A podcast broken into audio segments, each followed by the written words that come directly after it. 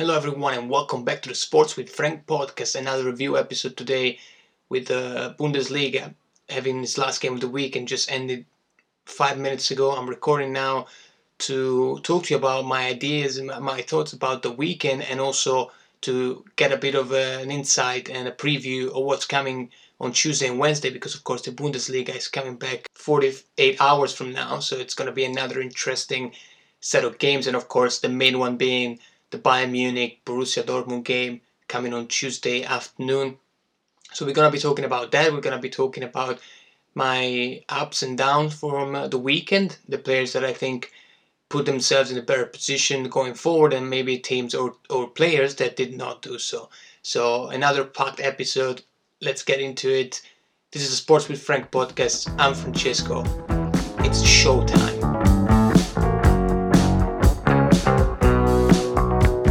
Another week, another week of German football came to an end just a few minutes ago, and it was great. Let me tell you, I had a lot of fun this weekend. I mean, the thing with the Bundesliga is that I haven't really paid attention too much about small teams so far. You know, like I'm Italian, so I watched Italian football. I watched a lot of Premier League. I watched La Liga, of course. You know, a bit less now, but back then when we had the Ronaldo Messi matchup, of course, and you know, the German football, the German league was never something that I really particularly enjoyed watching because there was always this idea that Bayern was going to win the league and there was no reason to watch. Then a few years ago, you know, with the Borussia kind of resurgence with Jurgen Klopp, where they managed to win two titles, so that was a bit of fun, and I used to watch quite a lot back then. But Bayern came back again, and I just didn't really feel, you know, that much the need to go into it and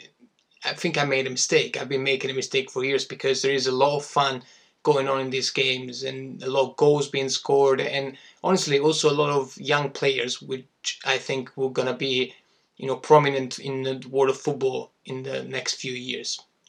But you know as every recap episode goes we're gonna be starting with stocks up and stocks down from this past Bundesliga weekend. Now, my first stocks up for this week belongs to the fullback position. Now, I think you know, as someone that's been watching football for a long time now, this is I'm, going into my 17th season of properly following football. I started watching back in 2006 when Italy, you know, went in and won the World Cup. And I remember the first game I've ever watched in in full was Italy against Ghana as the first game of the group stages for them in 2006. We won that game 2 0. And, you know, since then I've been watching how the game evolved. I've been watching what positions have been more and more important with the time. You know, every year there is always like the new tactic coming in. There was a tiki taka by Guardiola, and you know, then the Sarri ball and other, you know, all these tactics. And it seems that always there's always something that comes in and changes the way people look at every single position. But there is a position that I think has always been constant, you know, since the late 2000s and going into the 2010s. The fullback position has always been critical, in my opinion, for a team that wants to compete. Now, if you look back at that Italy team, you know, when we won that World Cup, we had Grosso, of course, who scored you know, goal against Germany. He scored the winning penalty against France. But before and after that World Cup, Grosso was never a transcendent player. Okay, he was very good for that World Cup and he did great for us, and I'll always be grateful to the guy. But at the end of the day, he was an average fullback, right? But during this during this World Cup, he just stepped it up and he played brilliantly throughout the tournament. On the other side, though, we had Gianluca Zambrotta, and I was watching some of those Italy games a few weeks ago, and Zambrotta is honestly, I didn't remember how good he was. And why was he good? He was good because he was able to attack and defend with the same intensity and going up and down and up and down the right side. And of course, he could he could play on the left as well. He was amazing being able to kick the ball with both feet and not losing a beat. And watching back those games, I was thinking, man, you know, even in 2006 when I started watching, I didn't appreciate how important a guy like him was to towards the efficiency of a team.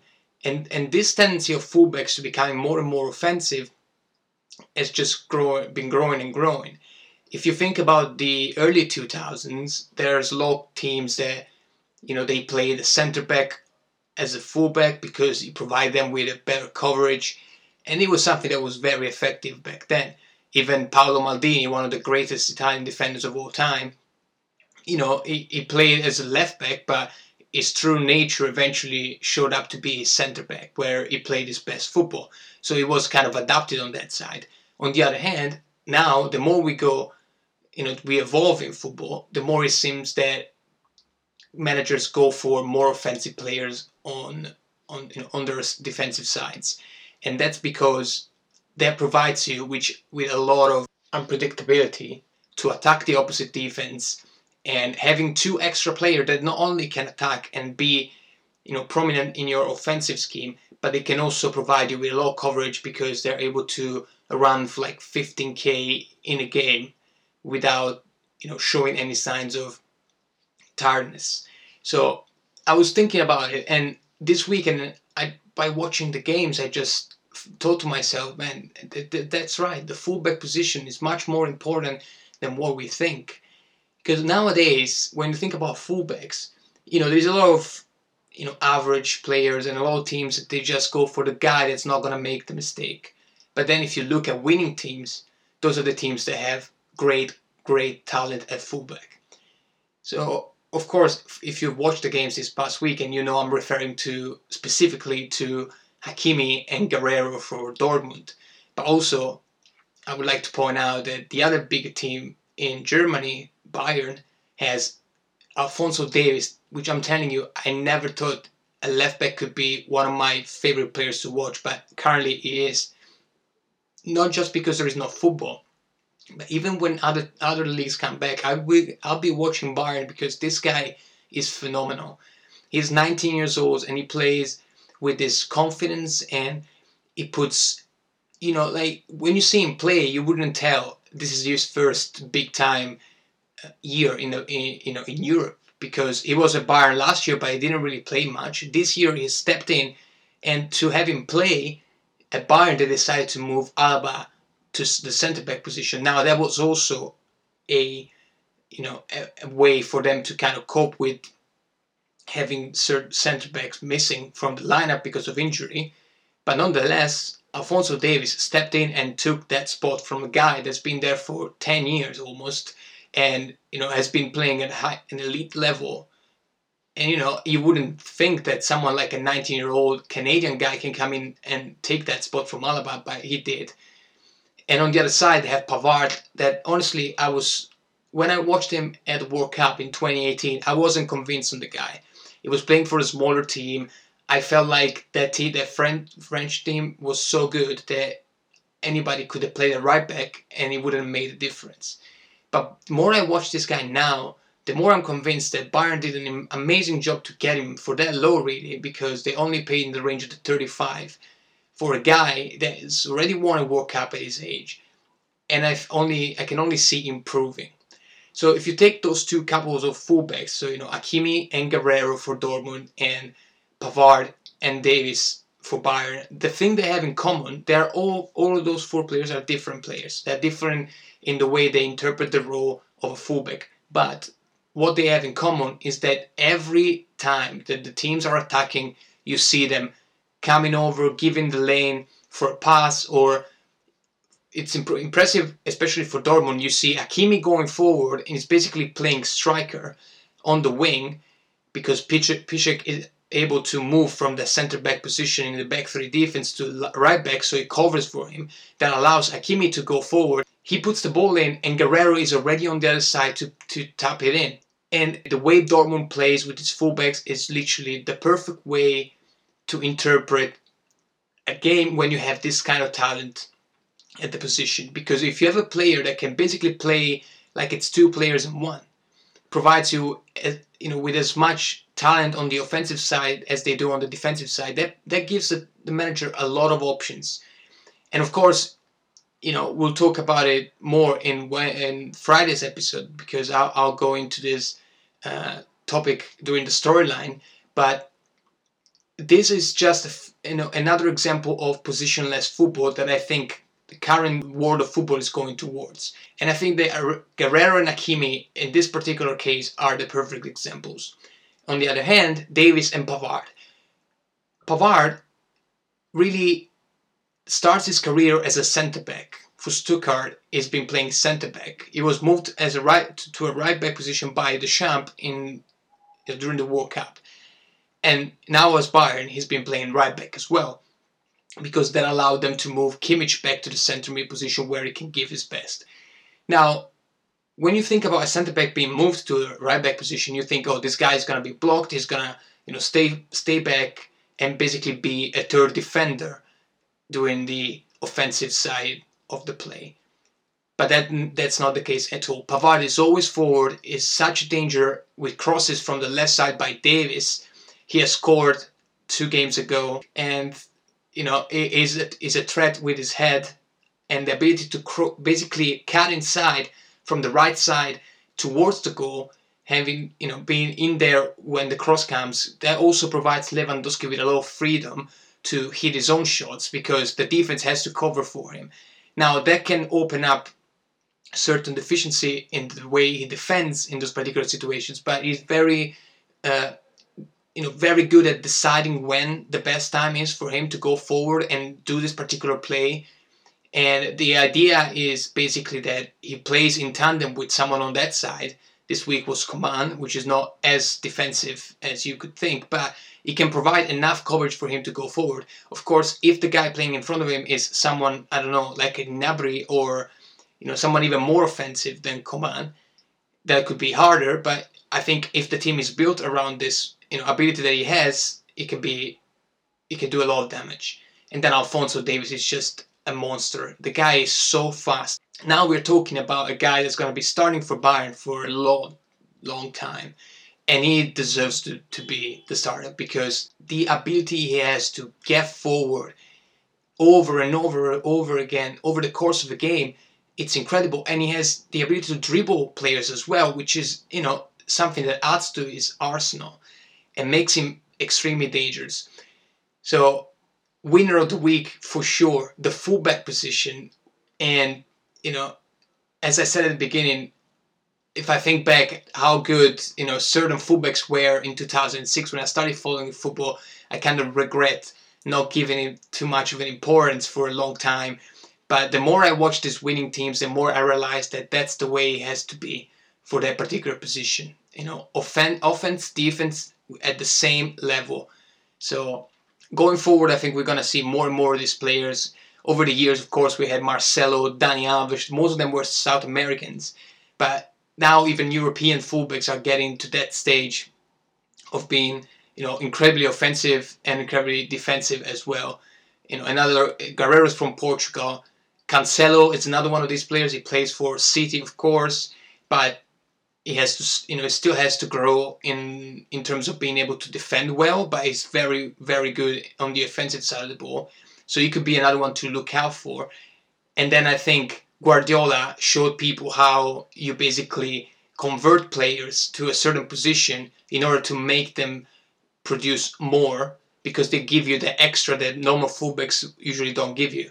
He moved Kimmich there, which allowed him to play incredible football from the side because Kimmich has the feet of a regista. And so he had basically a regista playing right back.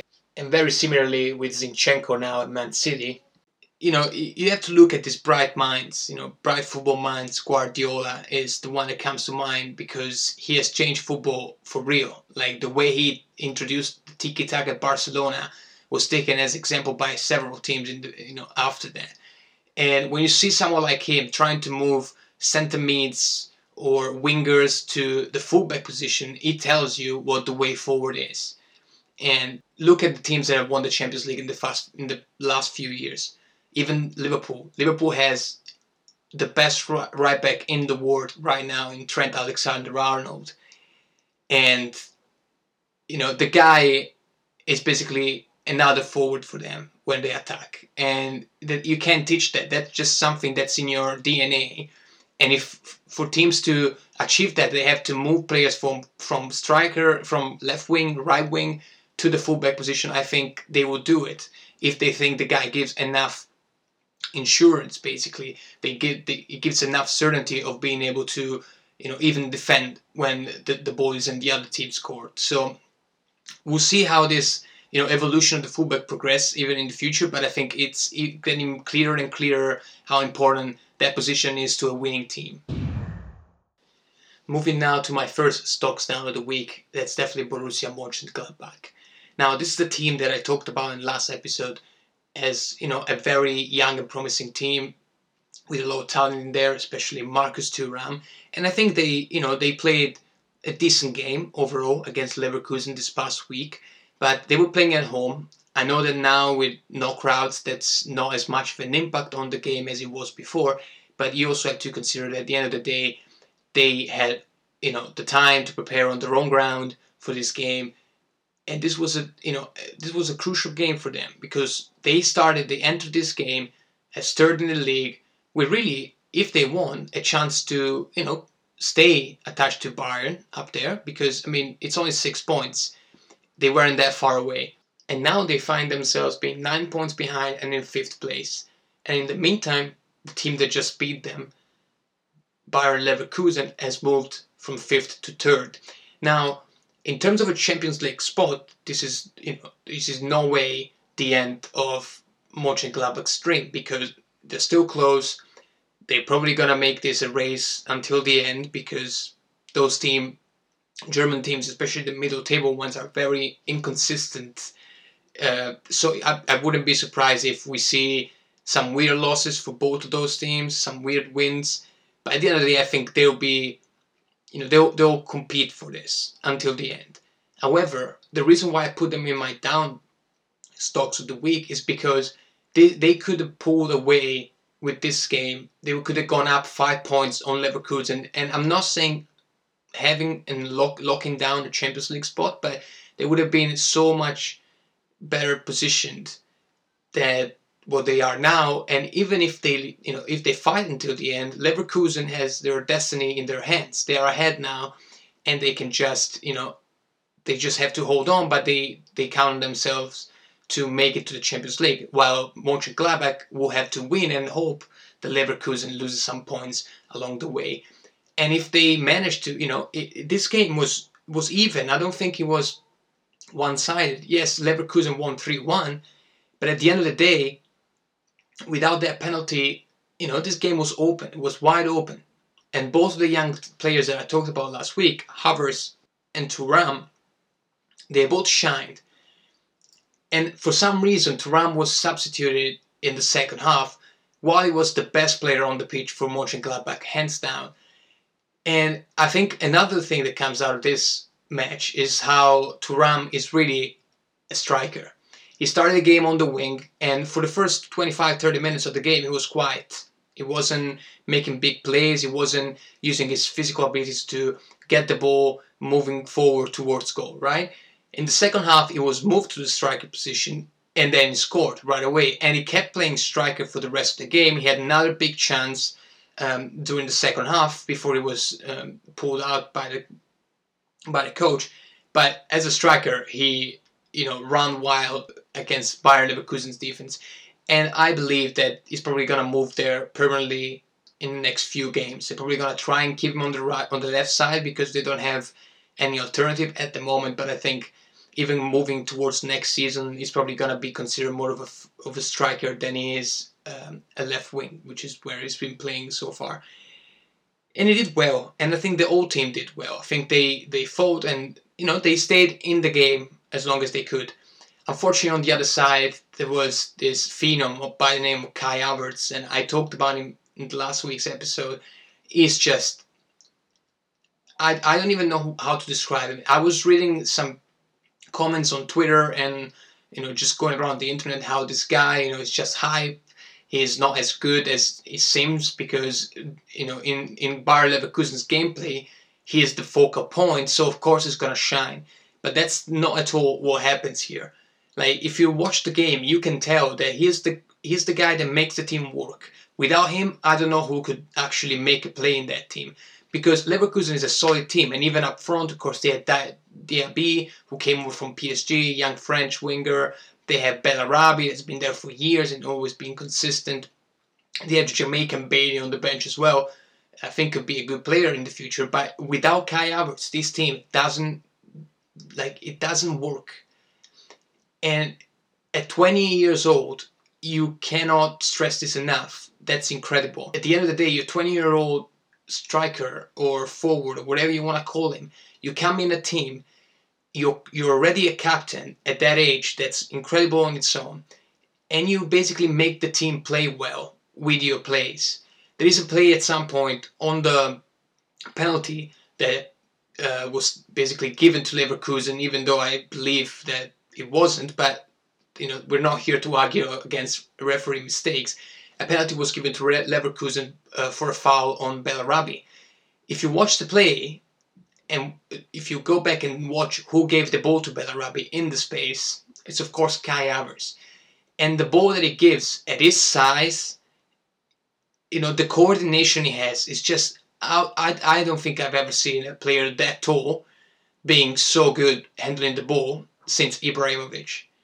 Like he has really, like he honestly physically reminds me of you know, Ibrahimovic of his Ajax days before he moved to Juve. Because of course then he got bigger and bigger, especially during his time in Inter and growing. But when he moved to Juve, I think he was 23 years old, if I'm not mistaken. He moved here. He was like, you know, skinny, his mind, you know, it was it was very tight, tiny frame in the sense of he was tall already, but it was it wasn't thick, you know. There wasn't a lot of muscles there, and Havertz reminds me a lot of that. And I've always been amazed by Ibrahimovic and his ability to coordinate, and I think Havertz can go towards that kind of physical, um, you know, presence and ability to kind of mix that with his his incredible feet. So if he manages to get there, this guy's gonna be unstoppable. I think the more games I watch, I can like he has Bayern Munich stamped on his forehead. Bayern Munich bound for sure. Like I know that Leverkusen tends not to sell players to Bayern because there is a lot of rivalry between the two director of personnel, but I think it's gonna end up there. He's German. He's gonna go to the biggest German team there is, and I cannot wait to see Sané, Havertz, and Gnabry all playing together. That being said, I just want to go back to Mönchengladbach, which at the end of the day are the main focus of this talks down. And I think, you know, I don't think they play poorly. I don't think they have compromised anything by losing this game. But the reason why I put them in stocks down is because I think they should have what they they had to win this game because that would have made them a very serious candidate to lock a Champions League spot before the end of the season, and knowing that this is going to be a very tough end of the season. Like there's going to be a lot of injuries due to the fact that they haven't played for a while, and they're all coming back to a pretty high level. I mean, the football that you see is not you know what you usually would see uh, top form for footballers, but it's not even August football. You know, so I think they should have won this game because we never know what can happen we've never been in the position of playing leagues into July, and we don't know what could ha- what can happen. So it would have been, in my opinion, you know, much better for them to win this game to be safer at that spot. They couldn't because, as I said, Kai came and rocked the team up. But at the end of the day, I think they could have done something more to get that, you know, to, to get there, maybe get the win, and or even a draw would have been better because now they have to hope that Leverkusen loses some points along the way, and that's never good for any team. And now we, we have the second stocks down of the week, which is going to be the last one of this segment because there wasn't much else that impressed me positively over the weekend. So I want to talk now about Frankfurt. So Frankfurt is a team that hasn't won a game since February 7th. Frankfurt is a team that last year made it so close to get to the Europa League final with only one penalty kick away from beating Chelsea again to play against Arsenal. And probably, I'm not saying they would have won, but the team was playing well. It was it was providing a lot of fun for everybody who was watching. Kovac was doing an incredible job with the team he had. They won the German Cup against Bayern in the final. That was the game that, of course, basically sent Kovac to Bayern that didn't go too well, but nonetheless, that was as an impressive performance as it, as it was. It resulted in the coach be taken by the other team to coach this season. And they make they made a mistake. They made a mistake by selling their top stars. Jovic was gone. Rebic went to Milan, and they didn't really bring anyone in that was gonna replace them. Not only in terms of performances, but also as the role inside the locker room. Rebic has been at Frankfurt for a few years. It was in Frankfurt for, for a few years, and he was one of the main guys in the locker room. When you lose someone like that and you don't bring anyone back that can replace him in a sense, it's always going to hurt your team. And of course, then you sell Jovic, that last year was incredible for Frankfurt. He hasn't been as good for Real Madrid, but he is a 23 year old striker that has to adapt to a new philosophy, to a new team, new pressure. So I wouldn't be too worried about him. I think he's going to be real good for quite a long time. But you have, you know, you brought in Andre Silva from Milan, a guy that failed at Milan, and you bring him in to replace someone that almost won you a cap on its own. So they botched completely the summer. That in, includes the coach as well. Kovac was replaced by Hutter. That hasn't been doing well, and they're not close to be relegated for now. They're seven points ahead, but Nonetheless, as I said before for Borussia Mönchengladbach, this is a weird season. I wouldn't be surprised if some teams just start falling off and don't recover in time to, you know, avoid relegation or to get back to Europa, you know, Europa League contention or Champions League contention, because that's just how this season is gonna be. And Frankfurt is a team that last year impressed everyone. This was a team that everybody was talking about, you know, like the way they they played, the, the young stars and they didn't turn over in their personnel well at all. And even the players they kept from last year, for example, uh, Kostic, uh, which has also been, you know, uh, has been in the Bundesliga for a long time, was at Hamburg before coming over to Frankfurt. He's also one of these other guys that's been leading the locker room. His fall off this year is definitely, you know, something that has impacted the team on the pitch. He had some flashes yesterday against Bayern Munich, but nothing much. So between losing Rebic and Jovic and having Kostic kind of regressing and the other players around him regressing as well, Fernandes, Abraham in defense, even Trapp hasn't been as good as he was last year, you know, being one of the best goalkeepers in the Bundesliga.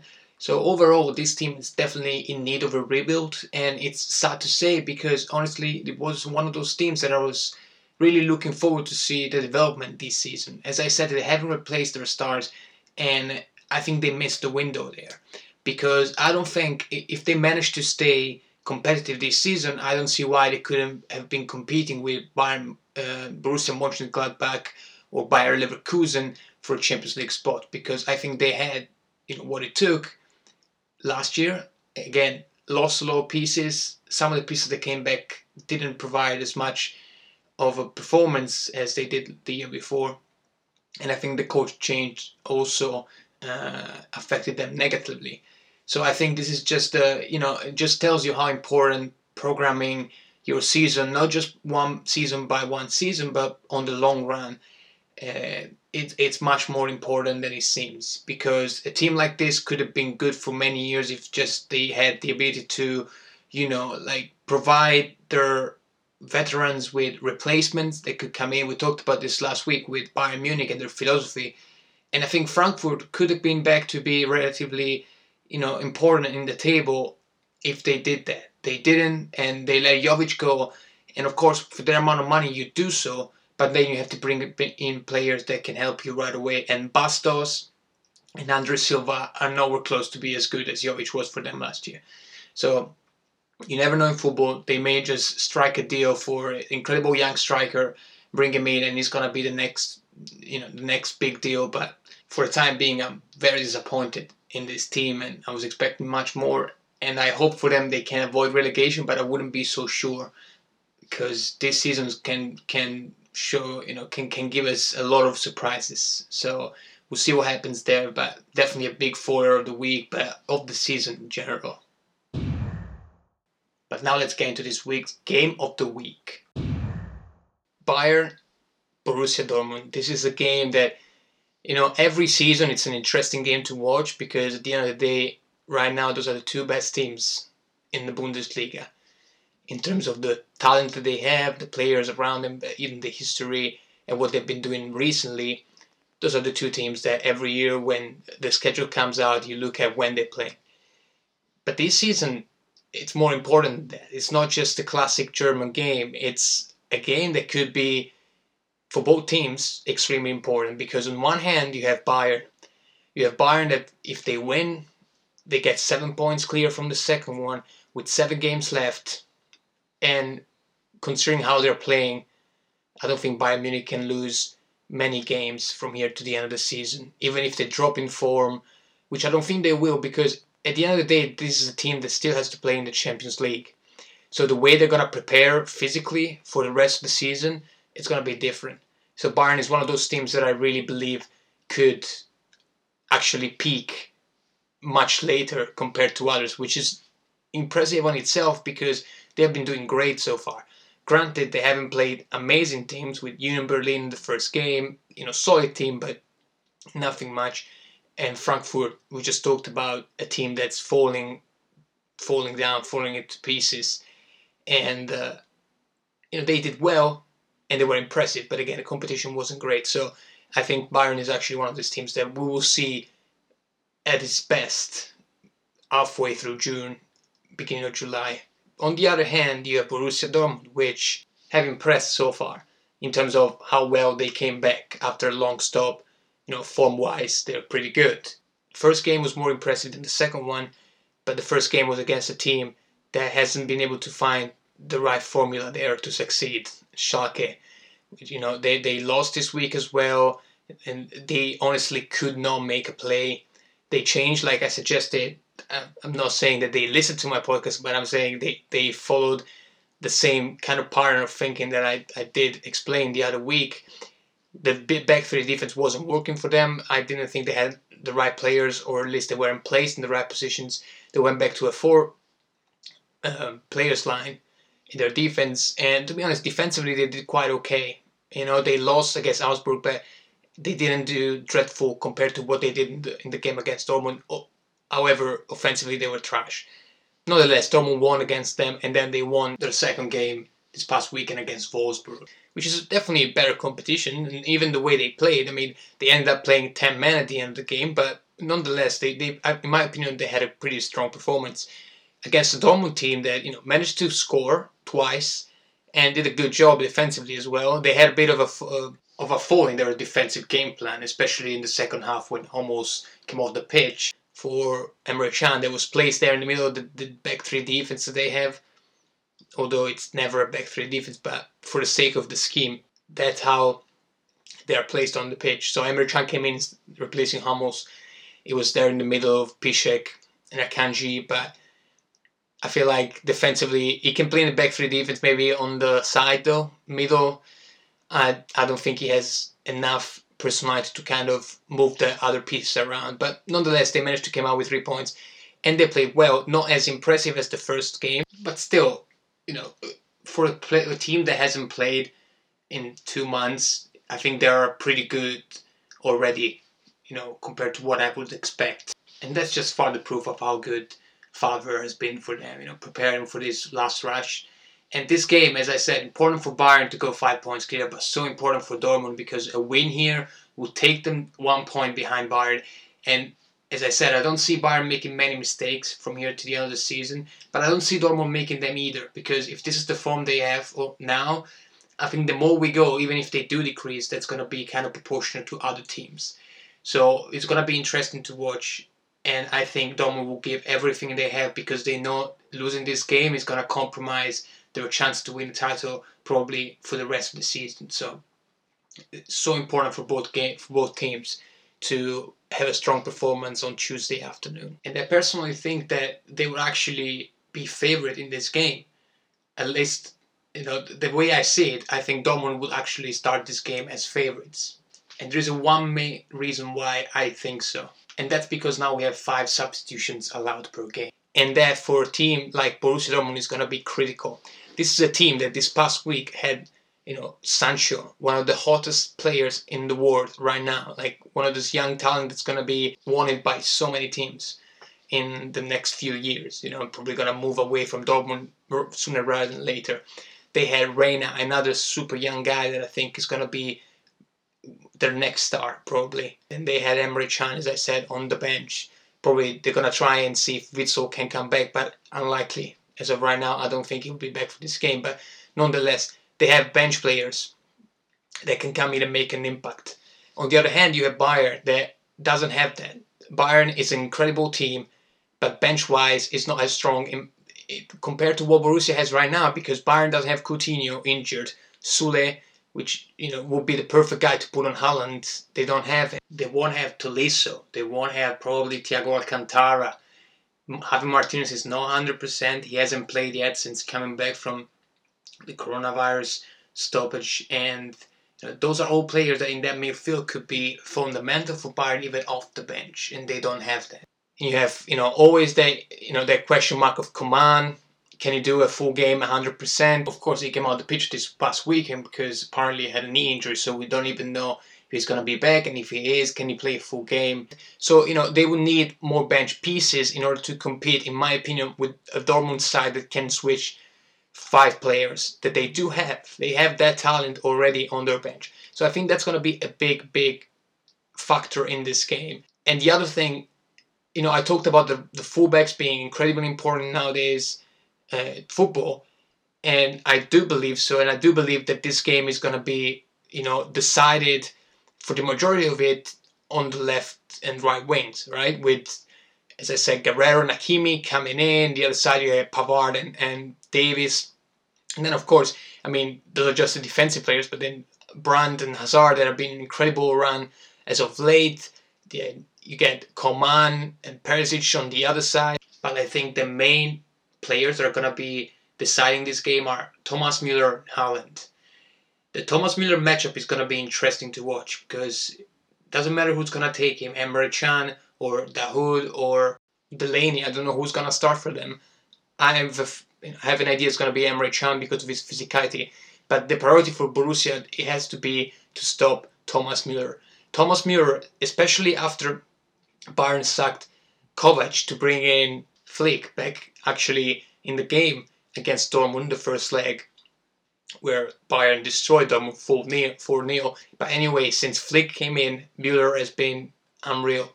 He has 17 assists this season in the Bundesliga, as well as 7 goals. So he has been unbelievable. And this is a guy that, you know, is getting to a certain age where probably at some point he's going to regress. But he's been in, in this side since 2010. And since then, he never stopped going up. You know, he won the World Cup with Germany in 2014. He's won the, the Champions League with Bayern in 2013 won countless titles. And this is such an underrated player, in my opinion. This is a guy that when you look him, you know, when you look at him, when you watch him play, it doesn't strike you as a good player. And that's that's just how it is because his coordination is completely wrong. But it, there is no like explanation to why he's so good, but he is. And I think this is going to be a critical matchup that Borussia has to win in order to win the game. And on the other hand, you have Haaland, of course, which is the player that Bayern has to take care of. And I think this could actually be, you know, a point where Bayern is going to suffer quite a lot. Because, of course, this guy is normally hard to stop, right? But Bayern right now they have their centre back pair is Boateng that until December was considered to be an ex player, former player. It was basically they were trying to send him away. You know, during the summer there were talks about him going to Juventus, him going to Roma. He stayed.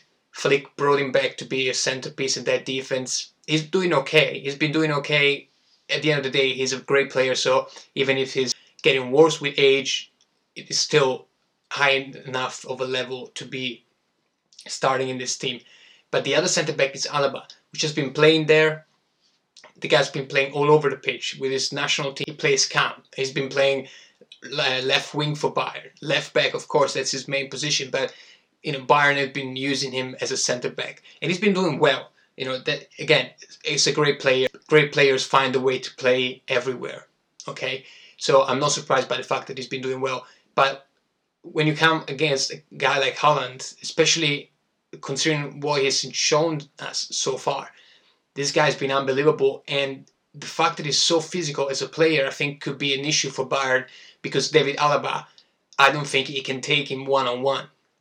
So we'll see how they manage to handle that one. Not having Sule is going to be an issue in my opinion because he would be the perfect guy to you know take on uh, Haaland because Sule is such a massive player and he allows you to you know leave him alone with Haaland in one on ones because it's very hard for players in general to go past Sule. So it would be stopping Haaland before he can progress with his incredible pace and get towards goal. So they don't have him. It's going to be an issue, and we'll see. But I think, as I said, two key matchups here going, are going to be Emre Can, whoever plays that center mid role against Thomas Müller, and on the other side, it's going to be how well Alaba can handle Haaland. But overall, I'm expecting a lot out of this game, and I think, you know, we're not going to be disappointed. I think both teams will give everything they have because, as I said, it's a critical matchup for both of them, and probably more for Dortmund than Bayern because this is the point of no return for them. If they lose this game, they're probably out of the race. So it's definitely gonna be something to watch. And you know, as I said, Tuesday afternoon, 5:30 UK time, 6:30 European time. Definitely tune in. I'm pretty sure everybody who's listening would do it anyway. But I'm telling you, this could be one of the most interesting German derbies we've had in a while. So only 24 hours to go, basically, to another football match. So we, we went from not having games to be overloaded with games, but you know that's all I'm asking for. So the more the better. We should get more news about other leagues as well in the coming weeks. So seems like football is gonna be f- back full time, so that's great to hear. Anyway, for whoever of you is listening on Apple Podcasts, please leave a review. A five star review would be great. Or just a comment. I appreciate everybody who's listening. Thank you very much for the support and I will see you all on Wednesday. Until then, this was the Sports with Frank podcast. I've been Francesco. Stay safe, and I'll talk to you soon.